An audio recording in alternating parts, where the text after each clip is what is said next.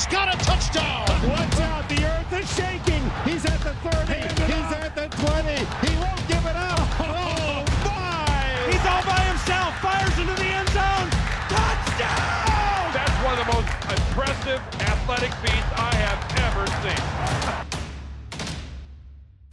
Welcome back to the Getting Down to Brass Tacks podcast. This is Justin Maybe alongside my co host Caleb Hampton. How's it going, man? Man, it's going lovely. It's been a nice weekend. We've got to see plenty of preseason football. And you know what? It's not regular season football, but it's damn close and it's better than nothing. Yeah, so we really appreciate you guys coming and taking a listen. Just make sure to follow us on Twitter at Brass NFL.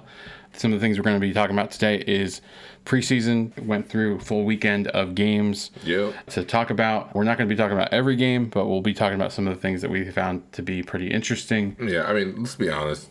Not all these games were really that great, and I'm sure we're going to skip over some of these teams that some of y'all out there care about.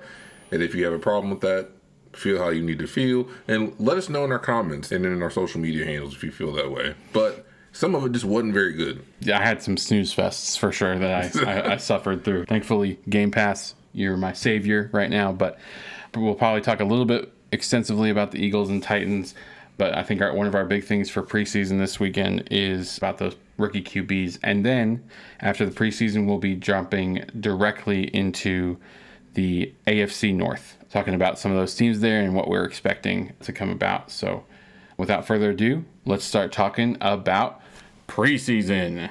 The Colts beat the Panthers 21 18. The Patriots and Washington, that was a 22 to 13 game. The Patriots won thanks to Mac Jones, it sounds like. Coming up next, I'm going to say this so maybe doesn't have to. The Steelers topped the Eagles 24 to 16.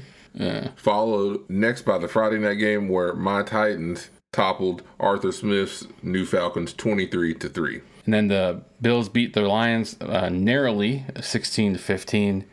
Cowboys got beat again, I believe, um, again by, by the Cardinals, 19 to 16.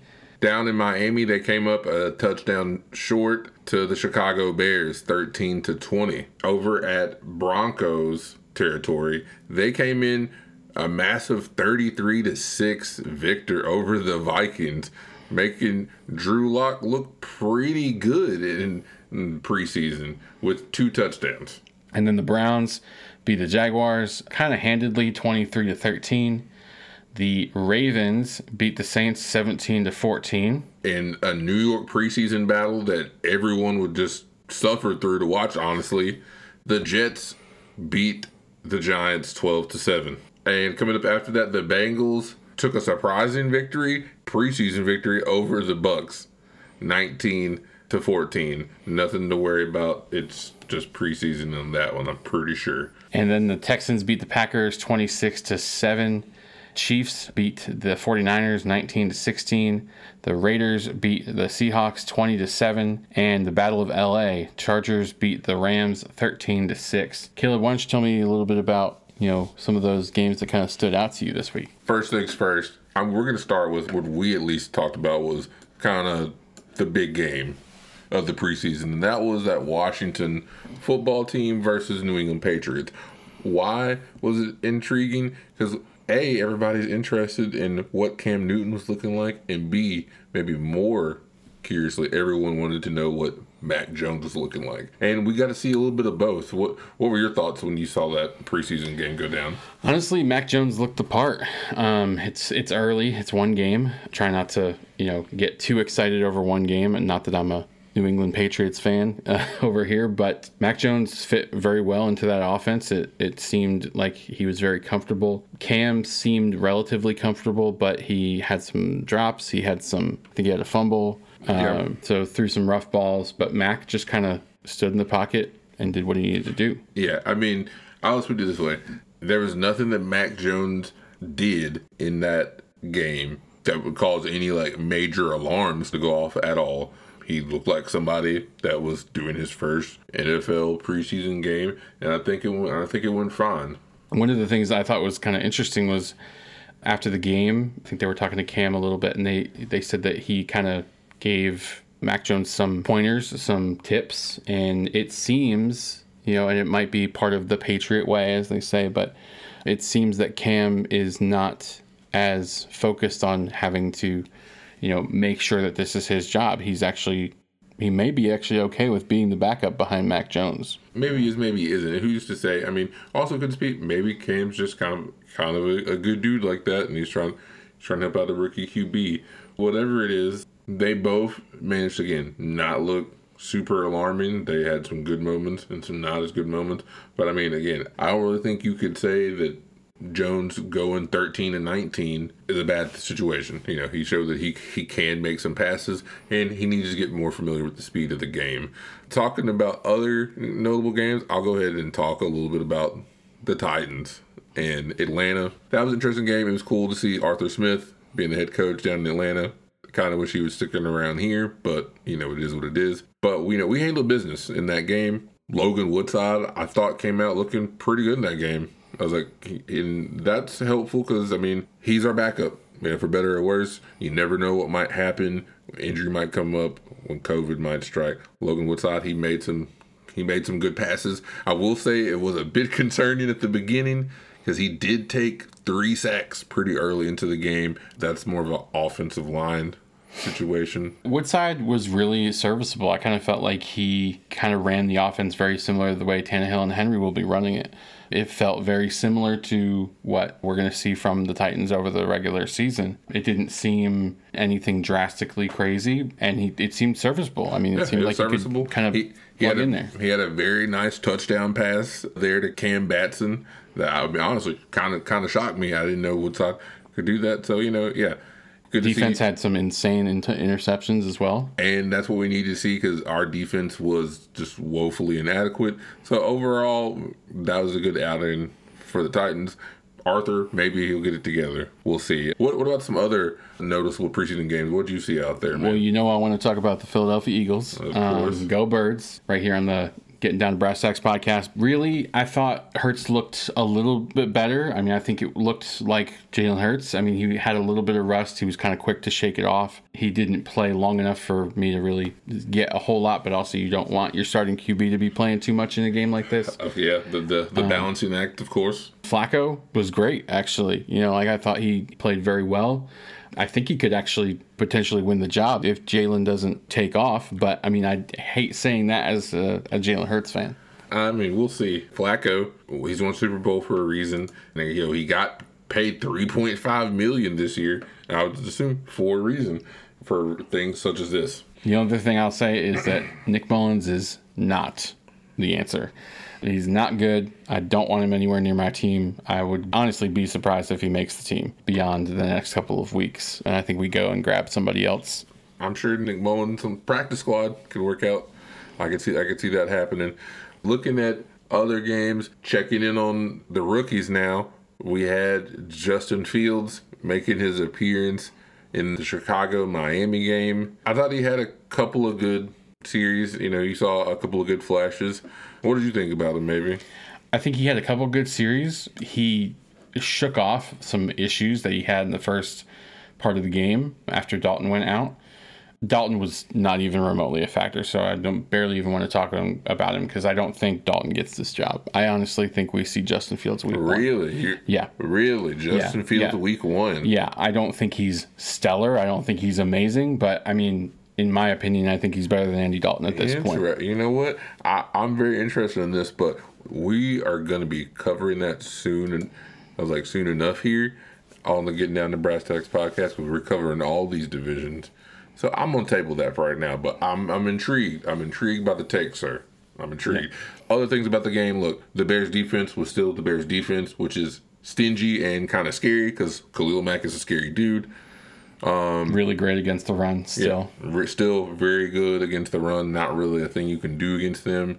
Tua, you know, he had a turnover, but I don't know. Uh, overall, I think you're still looking at him thinking kind of very positive, positively about him going into the season so far. and we'll talk about that more when we get to Miami Dolphins and their division. But Tua's just got to kind of get back into the swing of things after going down with that injury and having a hard time last year. Uh, it was just a messy game in general.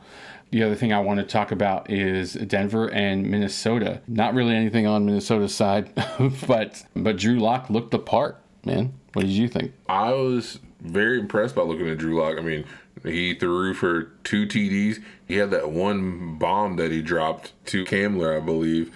I kind of liked it. I have no problem saying this. That like I've always kind of liked Drew Lock since he came out of the draft from Missouri. Maybe that's the Southern boy in me and the, all the SEC, you know, pride or whatever. But I kind of liked him. The kid has, if you looked at some clips, the kid has an arm. They can keep him healthy, and then you know he can learn how to read the defenses and make more intelligent plays. They could have something there because he's got some good wide out talent with Sutton coming back from injury.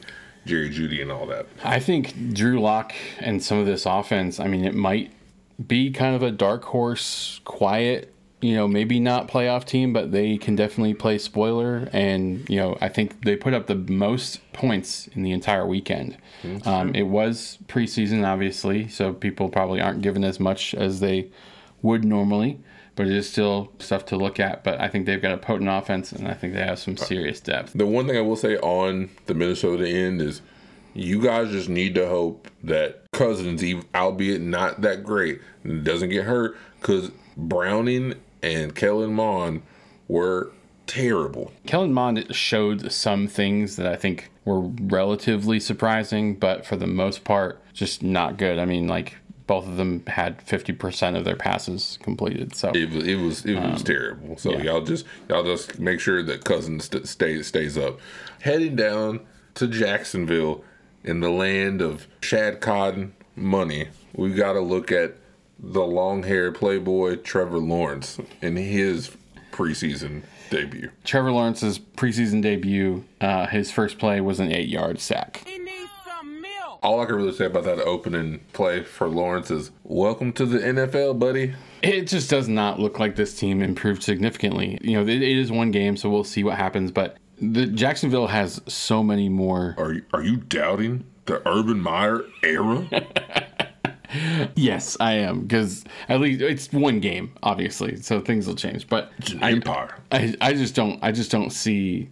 You know, they had a lot more problems in Jacksonville than just quarterback. There's there's a lot more things going on with that team. The O line so far is not going to be able to protect Trevor Lawrence, so we'll see what happens there. Houston and Green Bay. We don't know, really know what's going to happen throughout the year. We know that this is you know going to be Aaron Rodgers' last season, but Jordan Love, this was his first action since being drafted. Live game action because we didn't have preseason last year. He had one perfect drive that was he went 5 for 5 and a TD, 12 of 17 for 122 and that touchdown.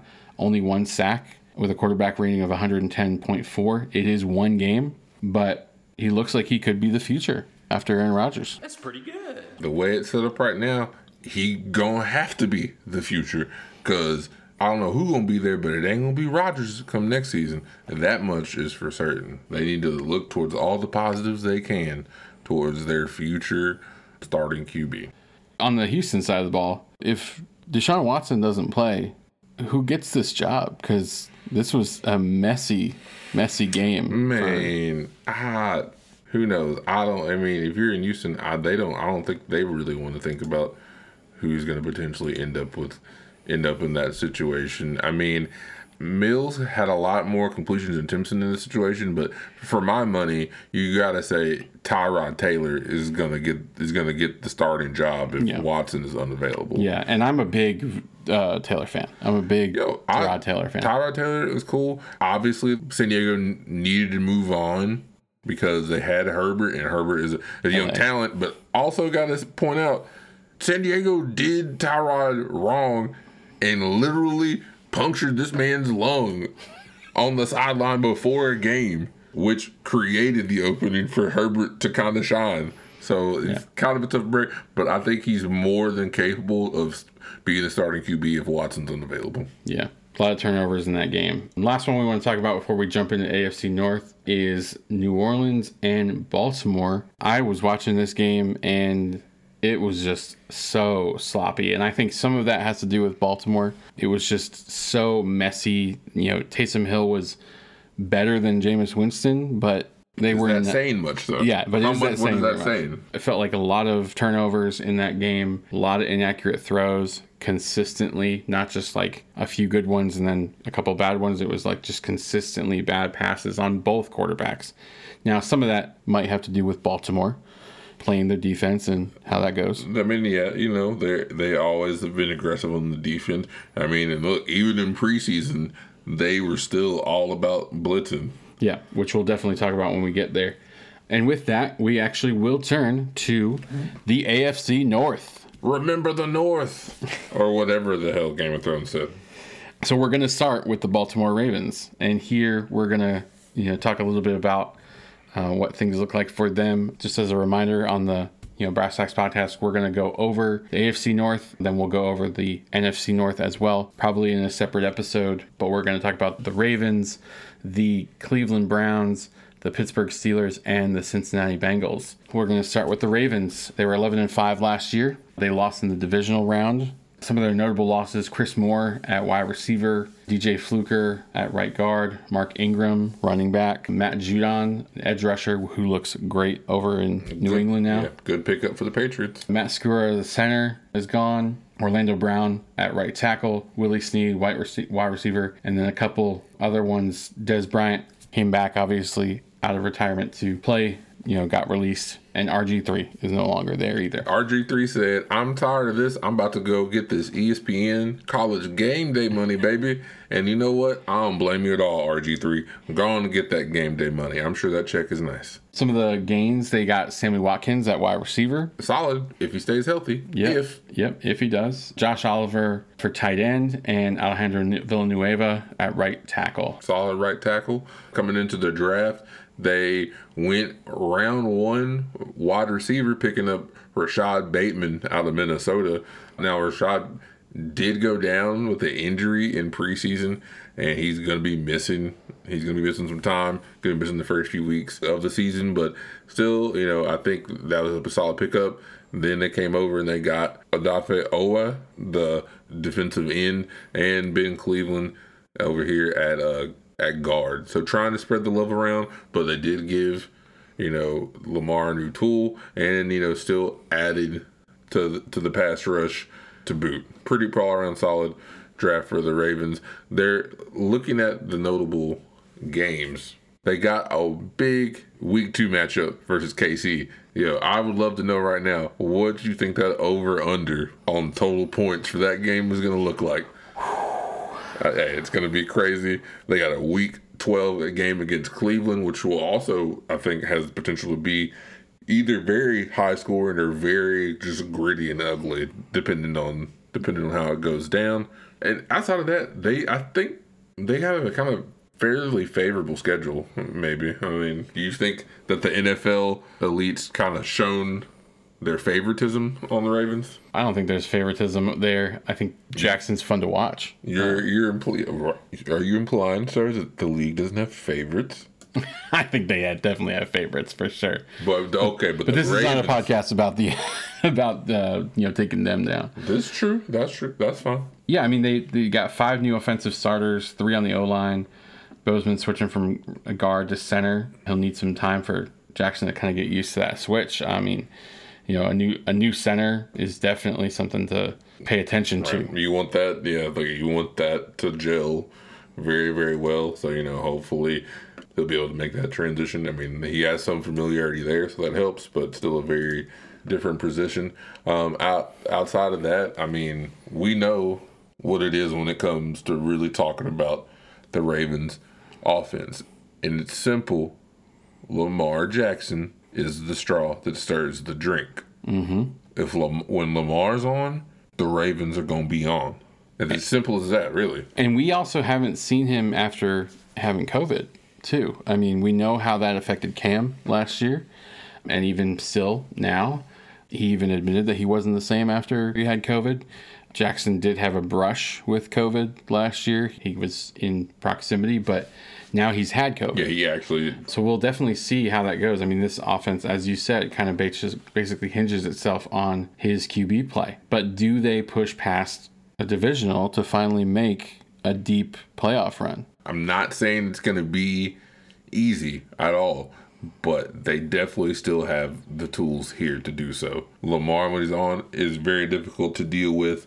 They have enough weapons through the tight ends like Hurst, through Hollywood Brown at wideout to make some good explosive plays when they need to. Lamar always keeps the play action and the option game very open and very at the ready, so you can't ever take him for granted. That can't be overlooked. And then they have a defense that is always consistently giving everyone problems. Yeah, this defense has always been stingy, is always been blitz heavy. Um, even dating back to Yeah. the Ray Lewis. Ray days. Lewis, the Terrell Suggs days, the Ed Reed days. Like Yeah. they've always been about that life, and they're doing the same thing now. I mean, uh, Bowser and Jaylon Ferguson, those are some maulers. Last year they blitzed the highest in the NFL at 45.5%. And watching that preseason game against New Orleans, I mean, it was very similar. I mean, it was about half the time they're coming after the quarterback. And so I expect that throughout the regular season, you know, even with some changes. I don't think it'll change very much because look, they have such a high rate of success with it. Because at the end of the day, with the Ravens, you can know that the blitz is coming, but are you going to be able to do anything about it? Yeah. They got a great cornerback squad with Humphrey, Peters, and Young.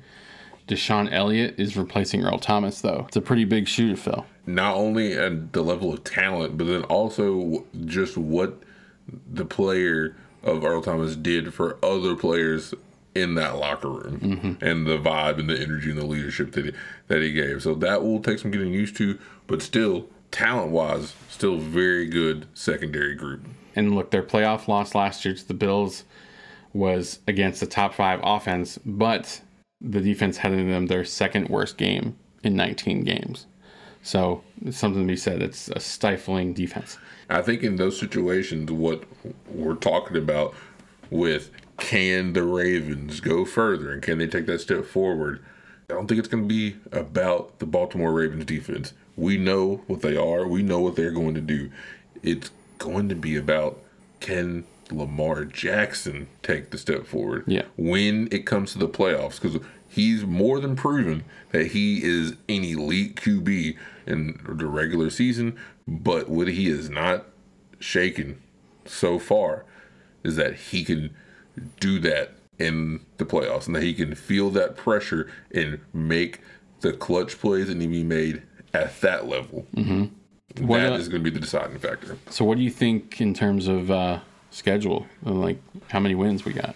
I mean, you don't really know, or you don't know necessarily about them beating KC or Green Bay can be difficult. But honestly, I mean, for me, when I look at it, everything else seems very winnable. I can see them doing like 12, I'm thinking like 12 and 5. Yeah, I'm seeing about 11 wins, give or take, maybe 12, maybe 10. I mean, I, I don't think they go below 10. They're up against one of the better divisions. I mean, they're in a really, They're- really good division their besides the Bengals, which Their talk about. division is hard, but outside of that, it's not it's not as bad. Because look, I mean, look, they're not playing Buffalo, they're not playing Seattle, they're not playing the Titans or Tampa. Mm-hmm. They have a, I mean, what some people are calling a pretty easy schedule for right now. I mean, look, hey, when I just tell you they're not playing any of those teams, sounds kind of sounds kind of nice. Sounds hey, look, they're not, not playing San Francisco either. Sounds kind of nice, man. But at the end of the day, they still got to get the wins. We'll see if they'll do it. On to the next, we've got the Cleveland Browns. Lost in the divisional round as well at 11 and 5. They were definitely more competitive than they've been in the last couple of decades. They were competitive enough that now almost everyone is on that hype train. Some of their notable losses Karl Joseph at safety, Kendall Lamm at left tackle, Kevin Johnson at cornerback, Taywan Taylor, wide receiver, Sheldon Richardson on the defensive line, and Adrian Clayborn on the edge. But they did pick up Jadeveon Clowney, which is a pretty big addition. I mean, Jadeveon Clowney is a big name addition. I don't know if he's actually a big addition to any st- stat lines because let me see. What did he do last year for the Tennessee Titans? Oh, that's right, nothing, nothing. What has he really done since that one play in, in South Carolina college career? Mm, not much, but you know, You know what he did do? He He did try to take out my man Nick Foles. He did try to do that though. You're absolutely right. Still, still salty, guys. Still salty. John Johnson, they also added at safety and Troy Hill at cornerback. So they made up for some of the guys they lost. In the draft, they went after Greg Newsome, the second at cornerback. So they tried to do some depth there at cornerback. Jeremiah Owusu Koramoah at a linebacker, rather, uh, and Anthony Schwartz at wide receiver. Some of these notable games they got coming up during the regular season. Week one at Kansas City at Arrowhead. So that's fun way to start things off. Points.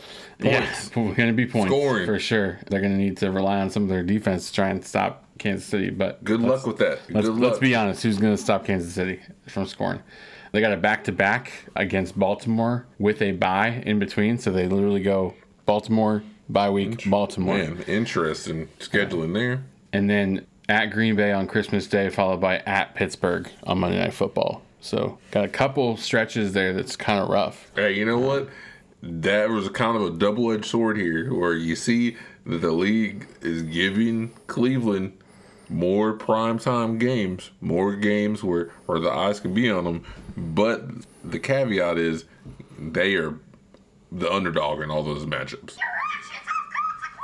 This might be the first time in well over a decade that we can predict that the Browns could be a playoff team two years in a row. I have no problem saying that I feel like the Browns are have been a little overhyped, but also objectively, they can they definitely have the talent to, to do just that. Yeah, and a lot of that's going to really depend on Baker, though. Um, it's really going to depend on if he stays healthy because he has avoided the injury bug for the most part this whole time.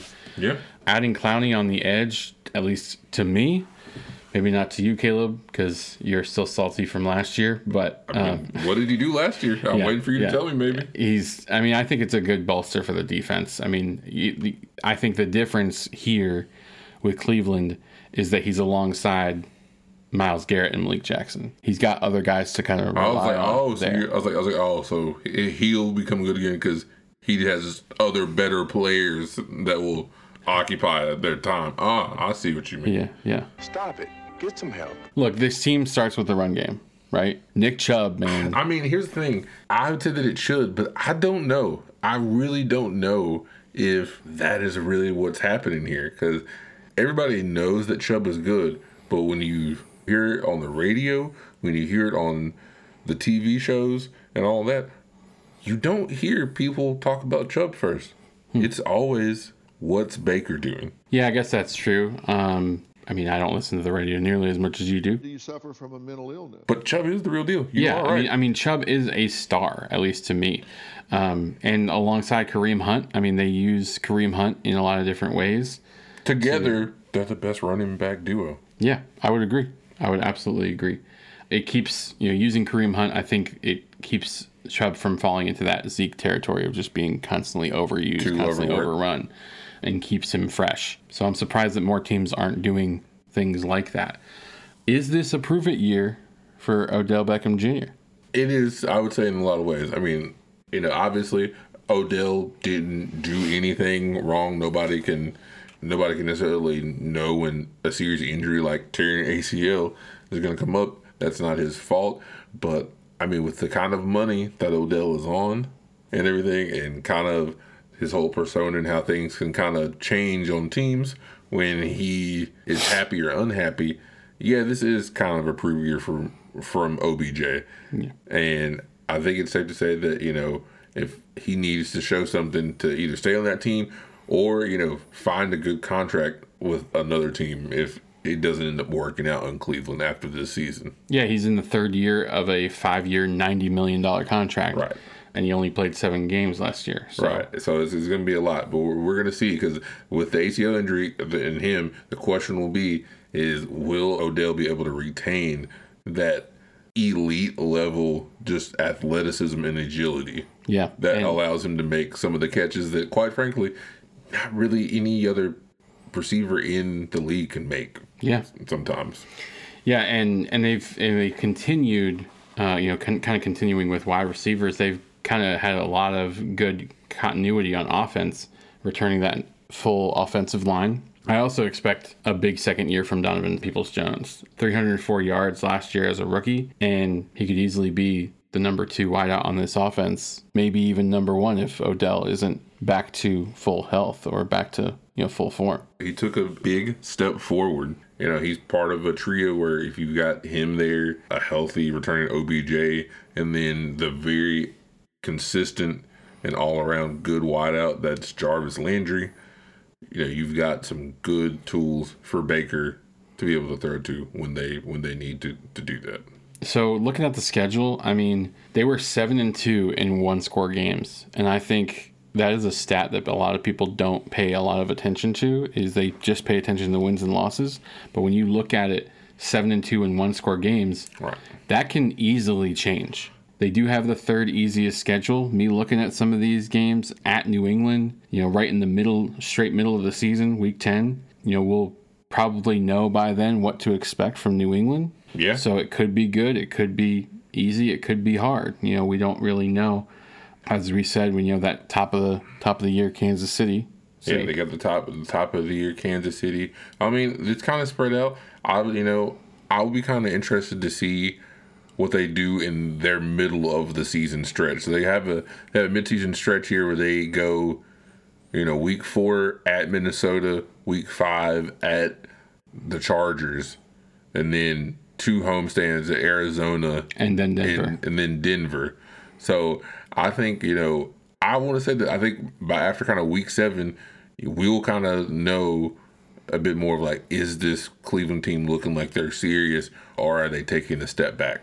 Yeah, and they got the better of Pittsburgh last year and went further into the playoffs than the Steelers did. Yeah, and and also pointing this out that they gotta they have to come through and get these games then when they can because their last couple of games they do have Cincinnati at the very end, but before that they got to deal with a Monday night football at Pittsburgh and then that Christmas game at Green Bay. So I mean both of those on the road. They got to make good while they can early on in their schedule because it will be tougher as the season wears on. I see nine to twelve wins. The question really is: is that one enough to win the division? And two, what's that going to do for you in the playoffs? You know, because you know you get twelve wins, it, we'll see if those come against Pittsburgh or if some of those wins come against Cincinnati or Baltimore. This is a very cutthroat division. It is. It's. I mean, it is a kind of a unforgiving division. They don't necessarily have the biggest room for error. That being said, the Browns for me can walk away with 11 again this year, which is still good because you know hey we added the extra game. So I'm gonna I'm gonna put them at 11 and six. And again, 11 and six for them in this setup, it might still mean they have to they don't have to wild card it, Yeah, it's entirely possible. but we'll. But that's where I see them at. On to the Pittsburgh Steelers, who were 12 and 4 last year. They lost in the wild card, card round to the aforementioned Cleveland Browns and missed out on the, the rest of the playoffs in that way. As we said before, they, they lost Alejandro Villanueva uh, right tackle, Bud Dupree as an edge rusher, James Conner, which I felt is a pretty big loss. You know, I think they replaced him in a decent way with a couple of guys. Steven Nelson at cornerback and Mike Hilton at cornerback as well. Some of their gains Joe Haeg at right guard, BJ Finney at center, Miles Killebrew at left linebacker, Rashaad Coward at running back, and Kalen Ballage at running back, which, you know, he's a he's kind of an institution in the league at this point. He is. Yeah, you know, hey, they need some running back depth, so you got Kalen Ballage. We we get it. And you know, to go along with that running back depth, they then went out and drafted Najee Harris from the Alabama Football Factory, and then also picked up a tight end that was kind of had a lot of good reviews coming out of college from Penn State and Pat Freiermuth. So some of those notable games, week one at Buffalo. It's not a great way to start off the season. At Green Bay, home against Denver, and then home against Seattle Sunday night football weeks four through six. That's just a rough stretch. It's basically a murderer's row if you're the Steelers. You look at when I look at them, they at least you look at the first half, they easily have one one of the hardest first half schedules, I think. Yeah, and then towards the end of the season, you know they're they're playing your Ten- Tennessee Titans week 15. Yeah, I mean, like, yeah, their last four games are also brutal. Yeah, Tennessee at Kansas City, Cleveland, and Baltimore at Baltimore. And that Cleveland game's Monday Night Football. So it's not going to get any easier for Big Ben and the Steelers. I think there's some questions around this offensive line, Caleb. What do you think? I think there's a lot of questions around the offensive line. We kind of saw that. We kind of saw that last year. Uh, I mean, Rudolph was getting was getting like assaulted on a regular on a regular basis because of the O line. Um, you see a long standing like veteran that a lot of people love, like Alejandro Villanueva, moving away. I'm not sure how people in Pittsburgh feel about that. But I feel they might be a little bit con- bit concerned, and again, it doesn't help that Roethlisberger definitely ain't getting no younger. Uh, like you got to start wondering how much time and how many hits does he have does he have left? And that's what you kind of that's the question that comes up when you think about the O line is how much longer do you think Roethlisberger can hold up? Which I don't think is a good indication for the O line, but they're going to need to get it together during the preseason to protect Roethlisberger and protect their opportunity to do something with the with the season. Steelers fans, let us know if we're wrong, obviously, on Twitter at Brass Tacks NFL, uh, here on the Brass Tacks podcast. I really don't see, I, I don't know if this makeshift offensive line can really protect Ben the way he needs to be protected. If they give him enough time, he knows how to get the ball out quick. But that just depends, you know, and I think we'll also see how well or how well they use Najee Harris because I think they're going to lean on him uh, kind of similar to the way they did with James Conner last year. I think that's going to be the case. Um, what has been a hallmark of Tomlin is he loves a good bell cow running back. That was the situation of Le'Veon Bell when he was there, and was situation when with Conner when he took over. And I imagine it'll probably be a situation with Harris. And I don't think that'll be anything unusual for Harris himself. Again, he he was running for Alabama and running in the SEC, so hard contact, nothing nothing he hasn't seen before. And they're gonna need him to start it out pretty well because they need to manage Roethlisberger's throws. I expect a lot of dink and dunk, uh, like a lot of short passes uh, to get the ball out fast. I don't think there's going to be a lot of crazy big play action happening. We'll see if that you know changes as the year goes on. They were dead last in run blocking last year, so they'll definitely need the O line to step up with that. I expect Chase Claypool to have another big year on the wide receiver side. I think it might even be better than his rookie season. It's possible. Um, if he, I mean, him taking another step forward definitely makes uh, Juju just seem a little bit more expendable. Even though, again, they did bring him back on the one year deal, which I'll be honest, I feel like bringing Juju back on the one year deal was a little bit more of a we don't really have any other ideas going. Yeah.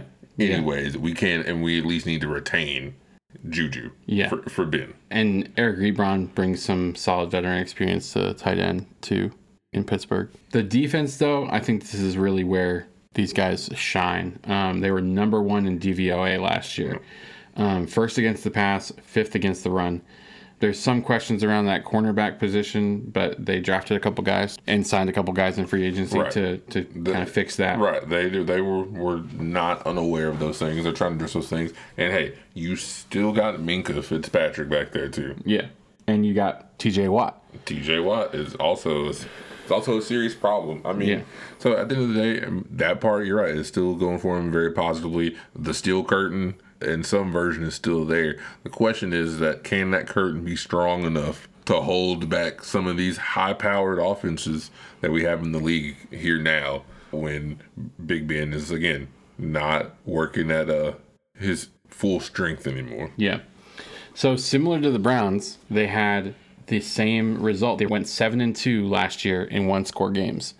Um, they had the second easiest schedule according to Football Metrics. I don't see it being as, as easy of a schedule this year, this time around. I could yeah, I mean as I'm looking at it, I don't see it that way at all. I mean, I see eight to nine solid wins. You know, we'll see how they play against Vegas, but I don't see Cincinnati giving them much trouble. But then you got at Green Bay, Denver. I mean, by week five, we'll probably know what Denver's MO looks True. like. Yeah. Seattle. But is eight to nine wins enough to win the division? Nine wins might be good enough to win a division sometimes, but I don't think it's going to be the case this season. And honestly, for me, I am looking at this Pittsburgh team. I'm seeing like eight and nine here for me. For me, honestly, it could be different if there's if there's a team that can make me like look dumb by overachieving that record. It probably would be somebody like the Steelers and Tomlin. But as it is now, I just don't see it, man. And that schedule they have is just too brutal. So I'm going to say eight and nine. And last up, we have the Cincinnati Bengals. Ooh, we saved the bet. I, I ain't gonna lie to y'all. We're- They're not the best, but we still got to cover them because they're a team. So it's the Bengals. Uh, they went four and twelve last year. Uh, with Joe Burrow's first year, he did not make it the whole season either. Um, so he's recovering from an injury. What a surprise! Um, they missed the playoffs, obviously. Some notable losses. AJ Green, wide receiver, went to the Cardinals. End of an era. Yeah, end of a very long era too. Giovani Bernard went to the Bucks, running back. Alex Erickson, wide receiver. Alex Redmond, a couple of Alexes over here at right guard, and BJ Finney center. But they did add in a few guys. Trey Hendrickson as an edge rusher. Riley Reiff uh, at left tackle. Yeah, coming in that corner, they got uh, Chidobe Awuzie. And then also on that interior D line, they got a Larry Ogunjobi. Coming back again to try to fortify this, the corner setup, they grabbed Mike Hilton and Ricardo Allen to bolster the secondary because you gotta have a secondary if you want to be able to deal with all these receivers running around here in the league. And then they got Trent Taylor at wideout. They drafted Ja'Marr Chase from LSU, and I gotta be honest, Joe Burrow's security blanket. Maybe? Joe Burrow security blanket. And look, if you've seen him play in college, the kid can ball. I don't know what it is about LSU. LSU makes very, very suspect quarterbacks, but they consistently make good wide receivers. And so I think Ja'Marr Chase will, will kind of follow that pattern. And then they went out and they drafted Jackson Carman from Clemson, a nice big offensive tackle. Because again, Burrow already got broke once. We're trying to make sure he doesn't get broke again this season. Yeah. So I, ca I, I like it. You give him a new weapon and you give him a new bodyguard. notable games. I mean, they're you know week four they're playing Jacksonville Thursday night football. We'll see Joe Burrow versus Trevor Lawrence. So hopefully we'll know if Jacksonville is going to be competitive at, by that point. Versus the Chargers week 13, Burrow versus Herbert should actually be a fun game. two young QBs that you know, have shown some promise. I think uh, I think that's one that people kind of be interested in seeing, even if you're not a fan of either of those teams. As we said, Joe Burrow's coming off his first major injury as a professional player, and unfortunately, it happened pretty late last year too. So he'll be out there week one, obviously, but it remains to see how mobile he's going to be after such a bad injury. It is. I mean, one thing I guess positive about that is that Burrow isn't necessarily like one of those hybrid QBs that did a lot of running, so that's fine. But still, you are kind of gonna be wondering like how, you know, how healed up will it be? How sure will Burrow feel? You know, making those hard plants, pivoting, doing that sort of thing that are normal motions that he doesn't need to be actively thinking about when it comes to trying to command the offense. So we'll see how he, he does with that. What doesn't look good though is they they made some changes, but there's still questions on that offensive line, and that's what got him hurt in the first place. I I mean, I'll be honest, he's in danger. Yeah, Joe Burrow's in Joe Burrow's in danger because, like, I mean, maybe they've really gotten it together and they're working together as a unit. But like, from our vantage point, nothing on paper indicates that they made some like very very needed moves that automatically made that O line better. That's not there. I'm in danger.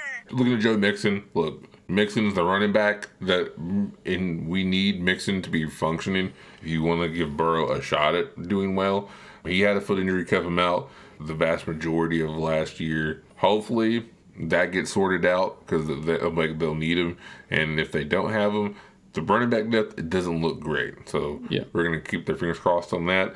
Outside of that, offensively, the one thing that the Bengals do have going for them is they have a young, budding group of wide receivers, and that starts with their draft pick that they just got in Ja'Marr Chase. Joe Burrow's you know history with Ja'Marr Chase is something to be excited about. I liken it exactly to Jalen Hurts, DeVonta Smith. It feels like recently more teams are doing this stacking thing like you do in daily fantasy, where you're going to go out and get your top QB, then you're going to mm-hmm. go out and get Yep. his favorite target Get the, get the that he favorite, had. Get the favorite target. You do the Mahomes Tyreek Hill thing. We saw that same thing go down too with Tua, and then them drafting Jaylen Waddle from Alabama Mm-hmm. this year. That could kind of be a new developing trend, tr- truthfully. But yeah, along with Chase on that wideout front, you got Tyler Boyd, and then you've also got Tee Higgins, who really kind of came up last year as a under the radar kind of wideout to be paying attention to. So we will see what they can do with Burrow all together. Though again, like we just said, if the O line is still trash, it's gonna be hard for them to get the ball. Yeah, and it's it's just not a good defensive unit either. Like it's just not a good defense. Best you can expect is decency. You know what? They added pieces. And that's Yeah. all we say. They added pieces. Will they come together? We we really don't know. And look, i there's no reason to really beat around the bush here. We are the Getting Down to Brass Tacks podcast for a reason, and it's for reasons of honesty like this. And so the honest truth is this: Cincinnati will not be good. And they're in a division. They're in a division that That's- very hard. So it is what it is. Let's hope if you're a Bengals fan that Burrow doesn't get wrecked, that you see some positive improvements Yeah. and that you just aren't as bad as you were last season. Yeah. But honestly, all of that being said, I, I'm looking at this team and I'm thinking like I'll give them four and thirteen. I give them three. I mean, they can beat New York if Zach Wilson isn't the answer.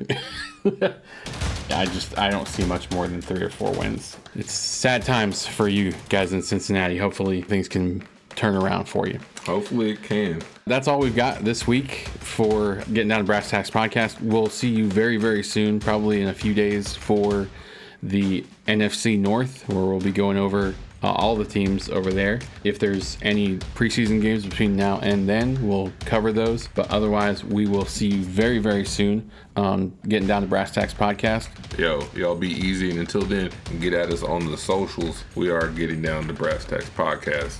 Peace out. Later.